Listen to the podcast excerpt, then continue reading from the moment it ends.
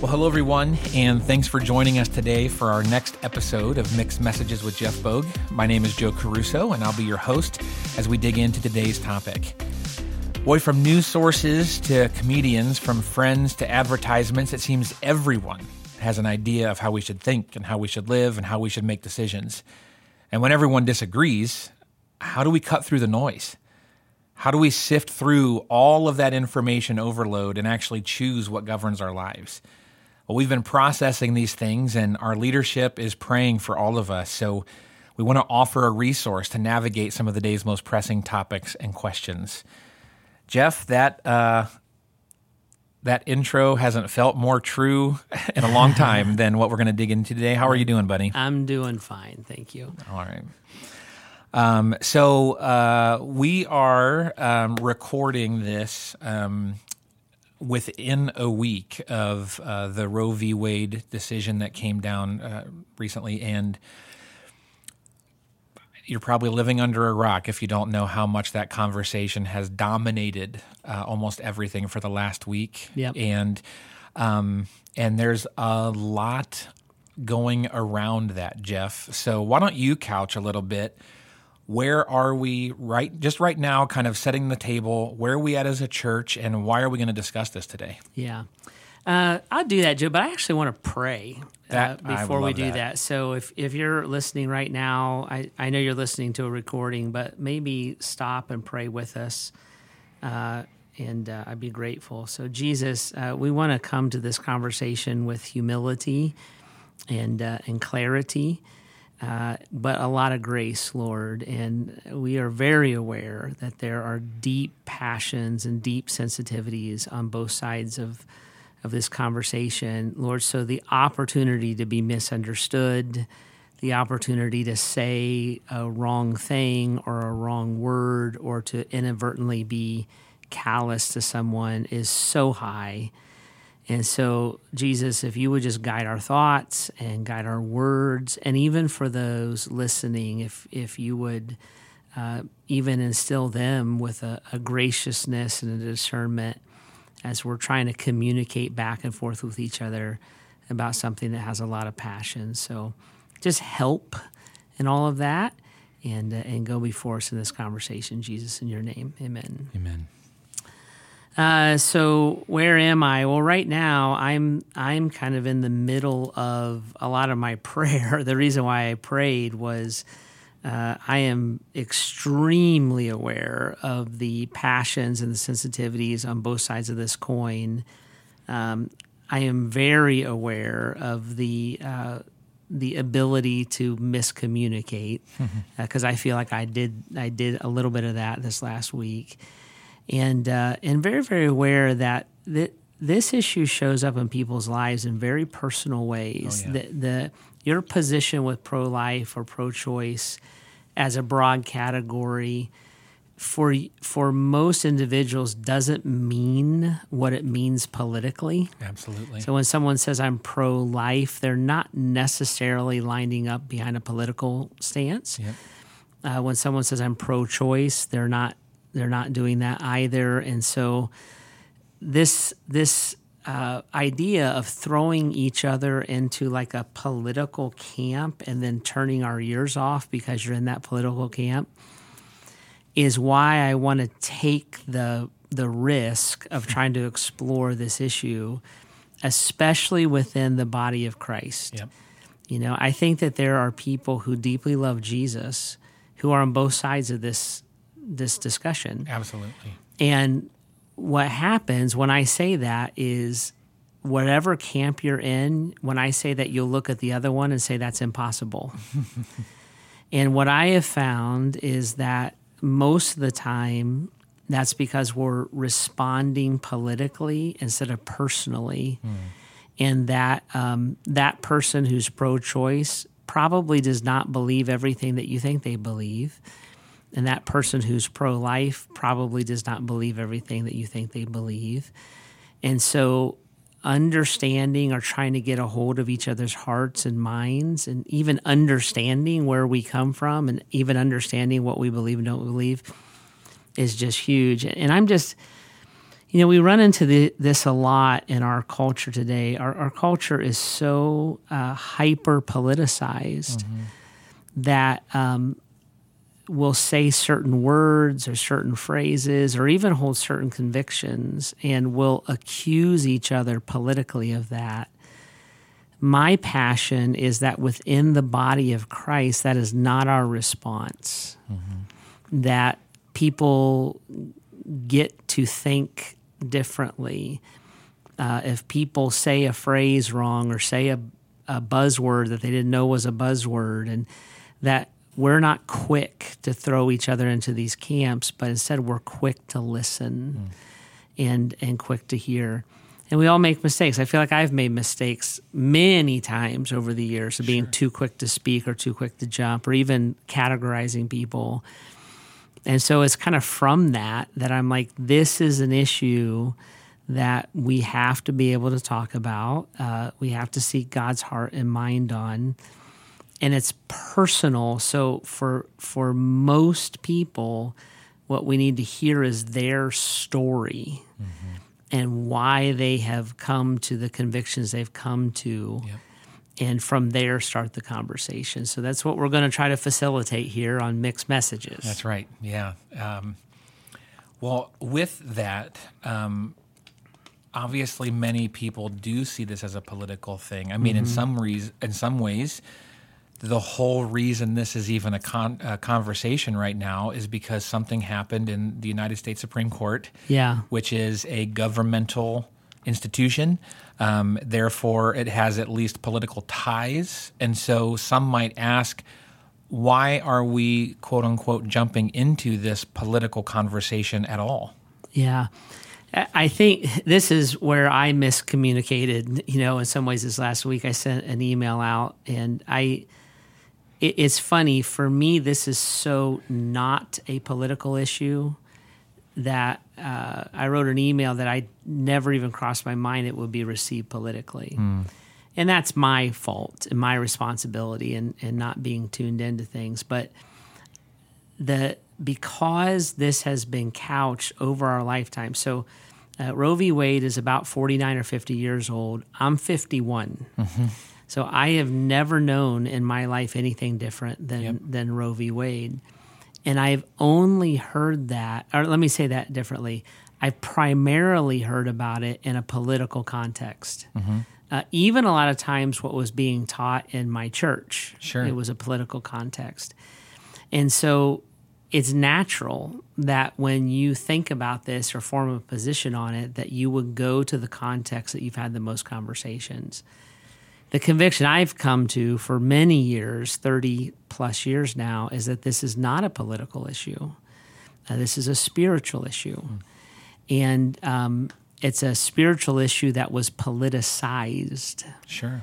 And so the the deep challenge for us right now as Christians is to step out of our political camps and step into our spiritual life, letting Christ define and direct our thoughts about an issue, but probably first letting Christ d- define and direct our thoughts about responding to each other. Yeah. And I know when I've made mistakes uh, communicating about this stuff, it's because I did not make it personal. Mm. I, I would make a blanket statement or say, everything is always this. And then an individual come up and say, well, this is my story, Pastor Jeff, and, and I don't understand. And you kind of hurt me with that. And I and I, and I look and I realize that's right. I, I took something spiritual and processed it in a very public way and and didn't hear that individual's story. Now, what's unique with me, at least, maybe you guys are like this too, or some of you, I respond that way to both sides. So uh, a pro-choice person yelling at me sounds like a, a pro-life person yelling at me. That's a little bit of my personality. And I've done the same thing to the other side. Sure. And I'm, instead of looking at an indiv- at looking at an individual and saying, what led you to this deeply passionate belief tell me your story, I've looked at them in essence and said, I don't like the way you're handling that. I don't want to be associated with it. Mm-hmm. So in all of that, um, that's where the breakdown's going to be. And by the way, that's not just this. This is, we've talked a lot about uh, race relations. Sure, and and yep. you and I, Joe, particularly have worked a lot on that and mm-hmm. and have built, uh, helped to build a strong community in our area about that. It's something I'm really grateful for. But it was the same thing, not getting caught up in the buzzwords and instead looking at our friends who are different races and ethnicities and saying, shouldn't we as brothers and sisters like start talking and start hearing and start figuring this stuff out? Mm-hmm. So in that manner, Roe v. Wade is it is a political, uh, judicial decision. It is not received that way. It's it's not like the Supreme Court made a ruling on taxes. Right. it it feels like they made a ruling about my life, and that feeling is equally true on both sides of the of the coin. If the body of Jesus uh, cannot be the ones that talk about that and love each other through it, then then there is no other group mm-hmm. that can do it. And so that's my heart with it, yeah. that, that we hear each other, love each other. Um, we're going to change each other's minds. I don't know, maybe, maybe not. Sure. But do I look at a brother or sister and love them mm-hmm. uh, regardless of whether I agree with them? I'm like, oh my God, it sounds like the basis of almost every relationship I have. Sure. We had a... we were in a small group um, this week, and that heartbeat that you just communicated kind of came out toward the beginning of our conversation, that kind of the last thing any of us wanted to talk about was abortion. Mm-hmm. But if we, as a group of believers that know and love each other, can't have a meaningful dialogue about it, then where on earth could we ever? That's right. And we ended up an hour and a half later, like, hugging each other. And we were very... diverse, I'll put it that way, in our perspectives. And it was, uh, it gave, honestly, it gave me a lot of hope moving yeah. forward with this kind of stuff. So thanks for kind of couching that. And, and to me, that's, that's it. I have, you know, we do this other podcast called The Intersection, and I do it with Bishop Johnson and Kent Boyden, and it's about ra- race relations, and it drifts into theology. And if you know, if you know Bishop Johnson, who I call the smartest man on the planet. Really, seriously. Uh, he, he, He drifts things. It's a lot of fun. But um, he always says, he says, you can't do theology. Uh, you can only do theology with friends. Mm. And I would maybe steal his phrase a little bit and say, you can only do controversy with friends. Wow.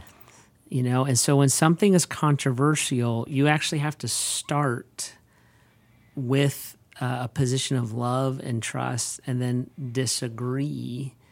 And it's amazing what you learn, mm-hmm. and it's amazing sometimes how people will change, you know, things will change your mind mm-hmm. and how they won't. Right.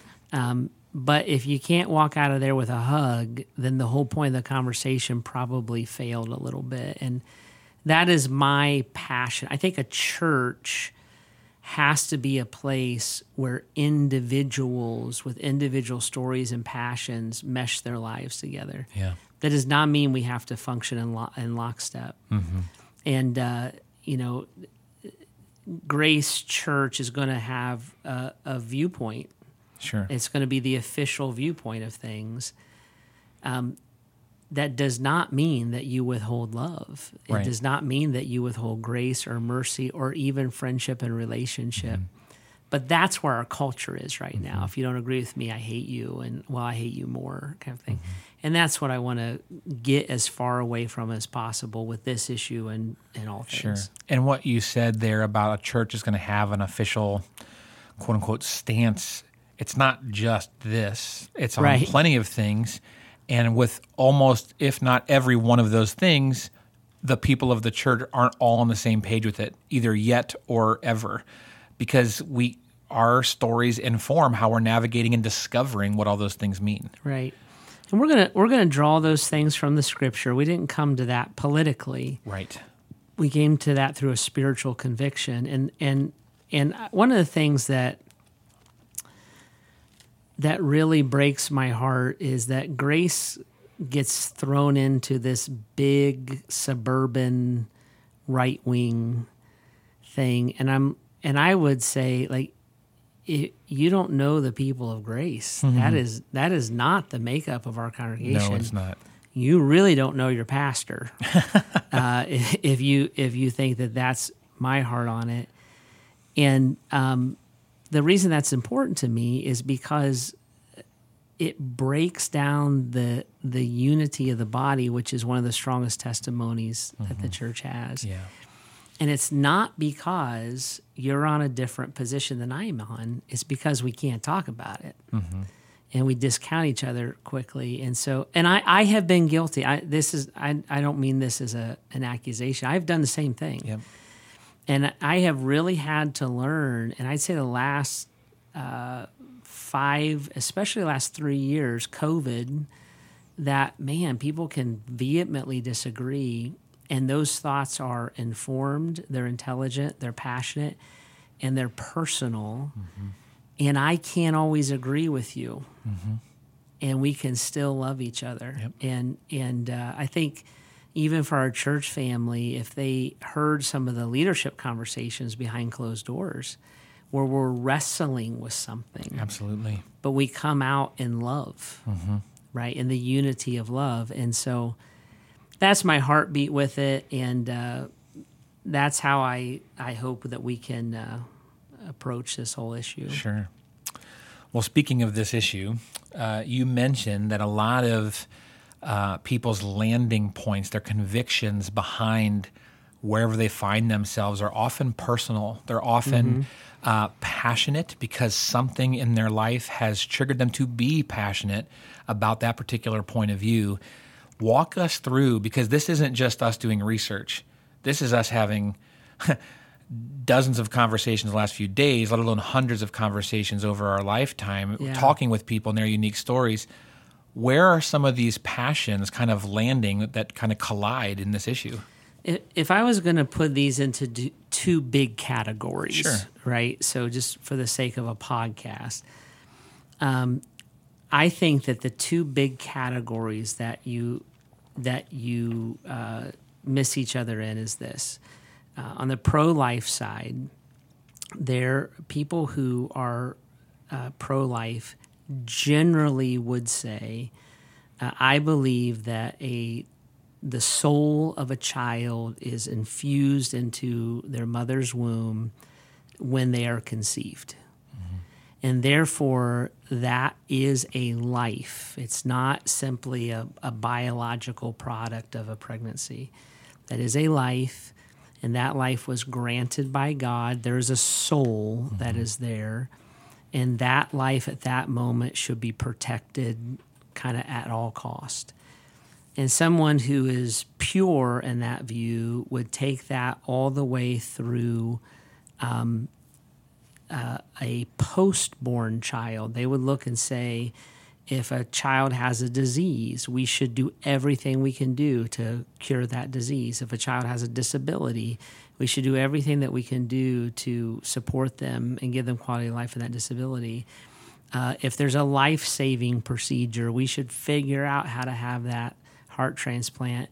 And at the end of life, it, uh, we we should not euthanize mm-hmm. a human being like we might an animal, but we should care for them, comfort them, and let them die naturally. So that's that's kind of a pure view, and they would have deep passions. Now, this is where the story comes in. Sometimes those deep passions are there because that person felt devalued. Mm. And so they're looking now at their children and saying, I I never want another human being to be dehumanized like I was dehumanized.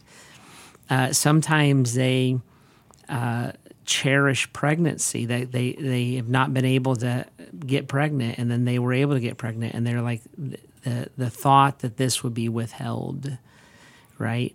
Uh, sometimes those views are deeply held in Scripture. That's mm-hmm. where my views would come from. Like sure. I have...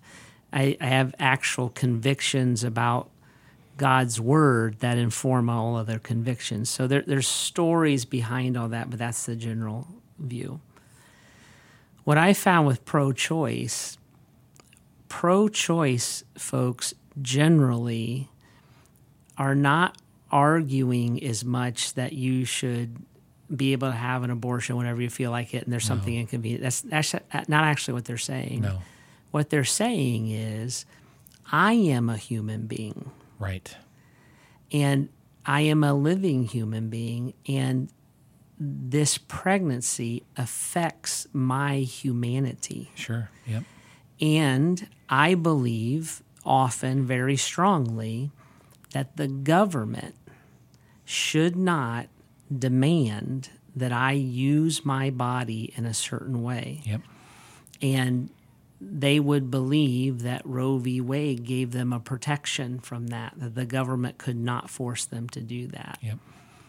So oftentimes, I think what happens in a broad category is one group is talking about a baby, the other group is talking about their body. Mm-hmm. And these are actually different conversations, right? That this is my body and that's my choice. And the government in particular, no, no outside group should be mm-hmm. imposing on me what I can or cannot do with with um, with my body.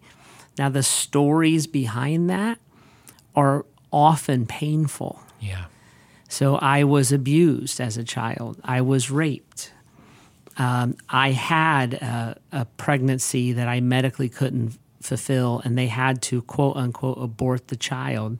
Are you calling me a killer? Mm-hmm.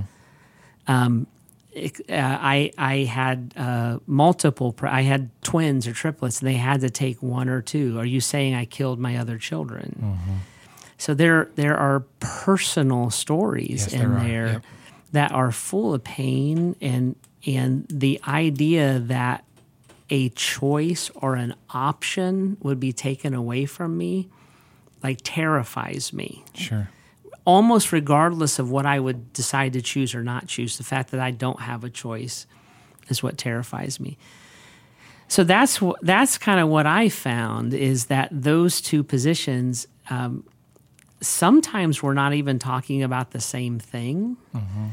A lot of times what we're talking about is is how I felt used or abused, and I feel like... Um, Roe v. Wade being overturned is taking a tool away from me sure. that I don't have an option for.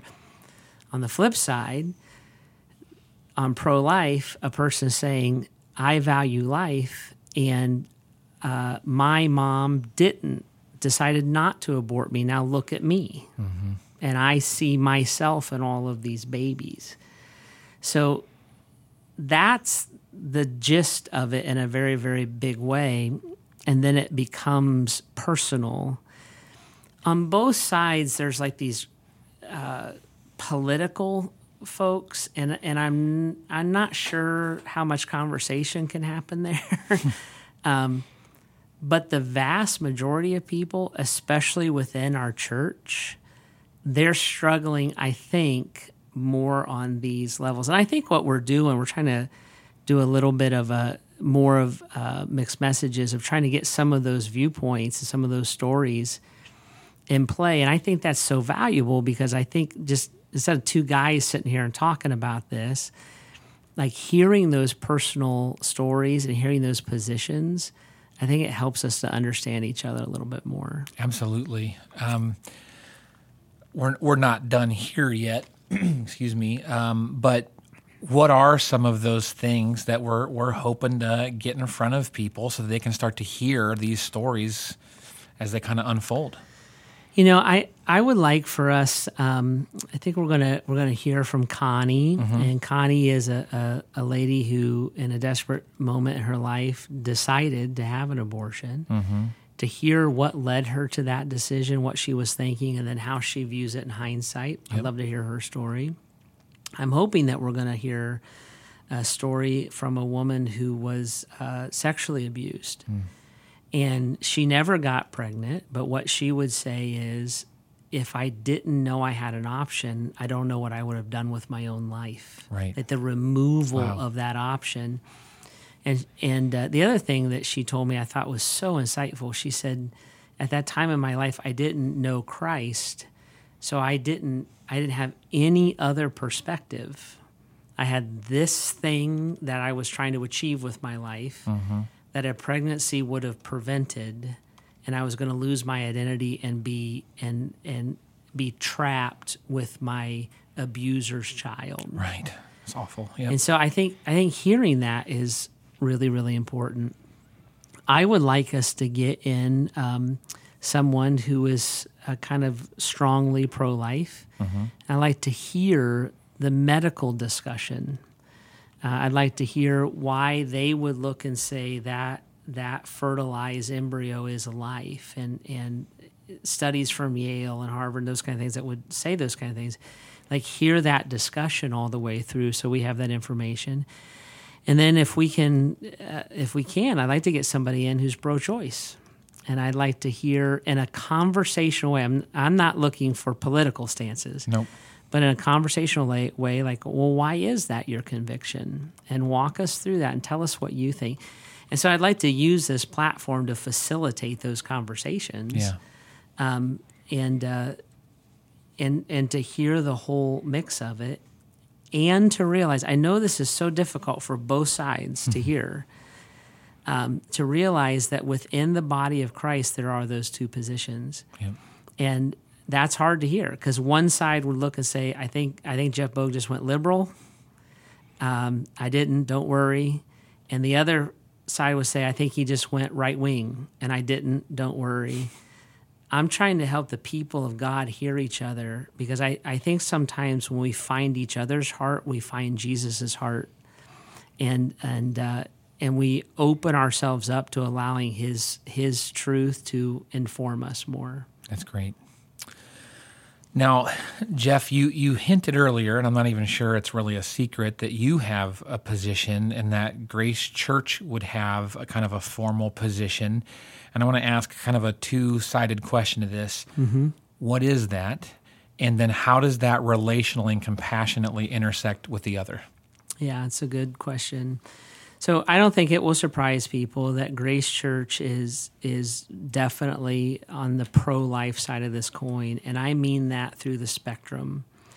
So we believe that life begins at the at conception, that that soul enters that body, and that pregnancy is not simply a biological process, but it's a spiritual process where God is forming a child in that child's mother's womb, and imprinting into that child uh, a desire to seek God, to know God, and also bonding that child to their their mother and ideally their father. Mm-hmm. We would then carry that pro-life view into adult or into uh, uh, uh, after birth, mm-hmm. where we would look and say a child that has special needs is valuable, and we should bring the best of our resources. Uh, a, a child that has a disability is valuable, and we should serve and offer ourselves as a church to the parents. Um, I believe very strongly in adoption, yep. uh, and that uh, the church should be open to that. I believe very strongly that the church should be involved in the foster care uh, uh, services, w- which we are, mm-hmm. and as a Grace Church and all those things. So I don't believe that you should have the baby and deal with it. I believe that the church should walk with the child, the mother, the father, from conception through birth, through teenage, adulthood, all the way to death, mm-hmm. and that we should serve and love and help even in that process of death. So that is that is my beliefs. My beliefs do not come from political points of view. No. And if you know me, you trust that. If you don't, I don't... and you don't, but um, none of my beliefs are formed from political points of view. My political points of view are informed by my beliefs, and this is where I would hold so strongly that this issue is a spiritual issue, not a political one. And so when I speak on it or have a conviction about it, um, you might be very surprised where I land politically. Uh, But this is an issue that I don't think you would be surprised at all where I land, because I I, I believe I draw those things from the Scripture, And I believe that the, the church should love and help and protect all the way through that. So that's our view. I don't think that view um, in the greater body of Christ is always well represented. Mm-hmm. I think that we often will um, kind of beat the table on abortion and then ignore the poverty and the pain in our own communities. Yeah. And one of the things that I'm grateful that Grace Church has a heart for is all of it. So I know that we can't do everything, but I know that we care about everyone. Mm-hmm.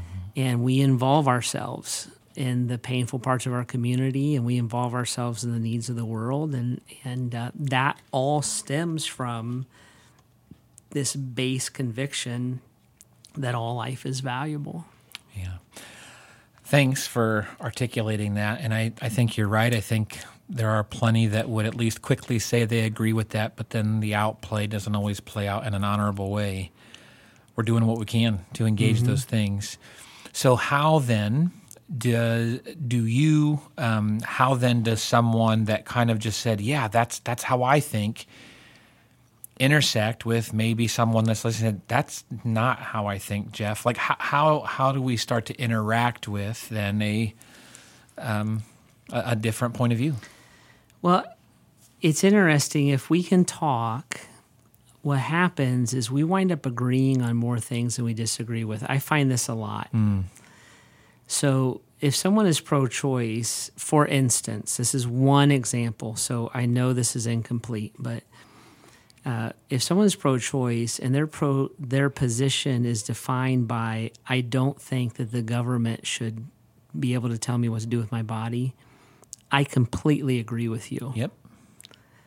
Um, if if the uh, if your position is, I don't think the government should define my morality, I also completely agree with you. Yep. And and I think for the church, like understanding that we we often view things more closely than we think that we do. We've just dismissed each other by making things political. Yeah. Um, I get this a lot during election season. Are you a Republican? Are you a Democrat? And I always say I'm a citizen of a different kingdom. Yep. You know, so there's a lot of issues that I refuse to give energy or attention to. Um, spiritual issues are not political for me.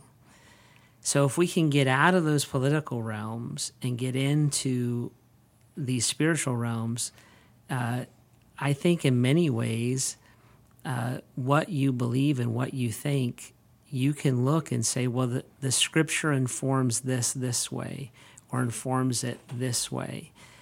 And if we get to where we actually understand each other and we start to let Scripture inform that, then instead of looking at someone and saying, I hate your guts because you're pro-choice, or I hate your guts because you're pro-life, I start to look at a brother or sister and say, I want to bear that burden with you.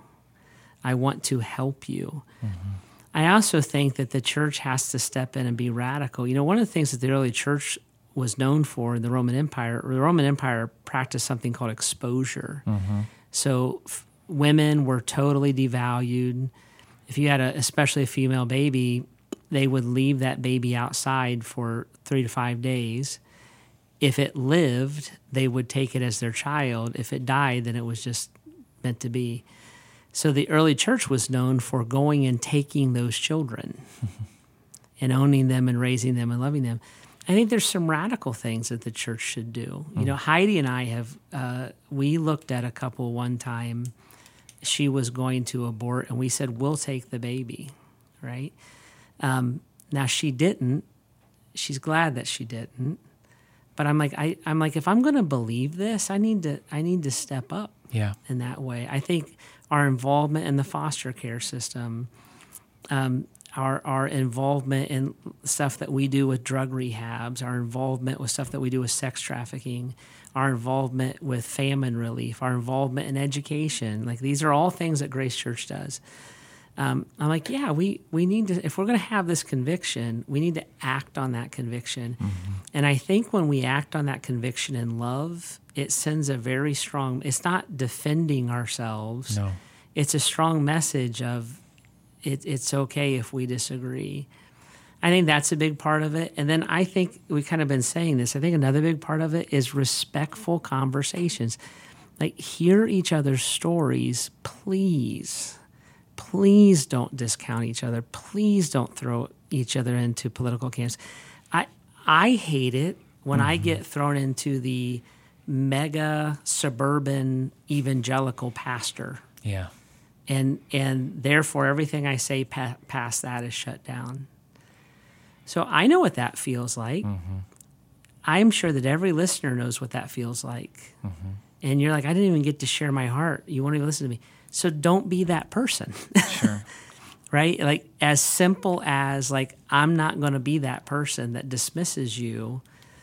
I'm going to hear your thoughts, draw it out, walk you through it. Um, I I can't ever I can't ever see a way that I move off of my conviction. Yeah. That means I'm not threatened by a conversation. You know, I talk, we talked about my uh, our friend Bishop Johnson.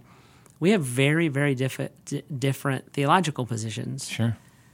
We talk about him all the time. He's never changed my mind once. Mm-hmm. And I love, I give my life for that man. I yeah. love him so much. And he would do that for me. Sometimes we're like so afraid. Then I, I would actually look and say, then you don't understand your own conviction. Mm-hmm. Yep. So root yourself and then have the conversation. And like you said earlier, above all else, end it with a hug, yep. you know, and especially within the church. Mm-hmm.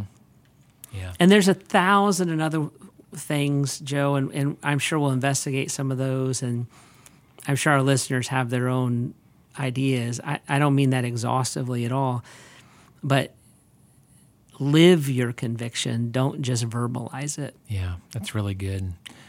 Well, this is a conversation, as we mentioned. It's not, um, this episode is about to end here, but this conversation is not ending here. And that goes a couple ways. One, there will be more episodes in the near future that engage this conversation from different perspectives and different stories.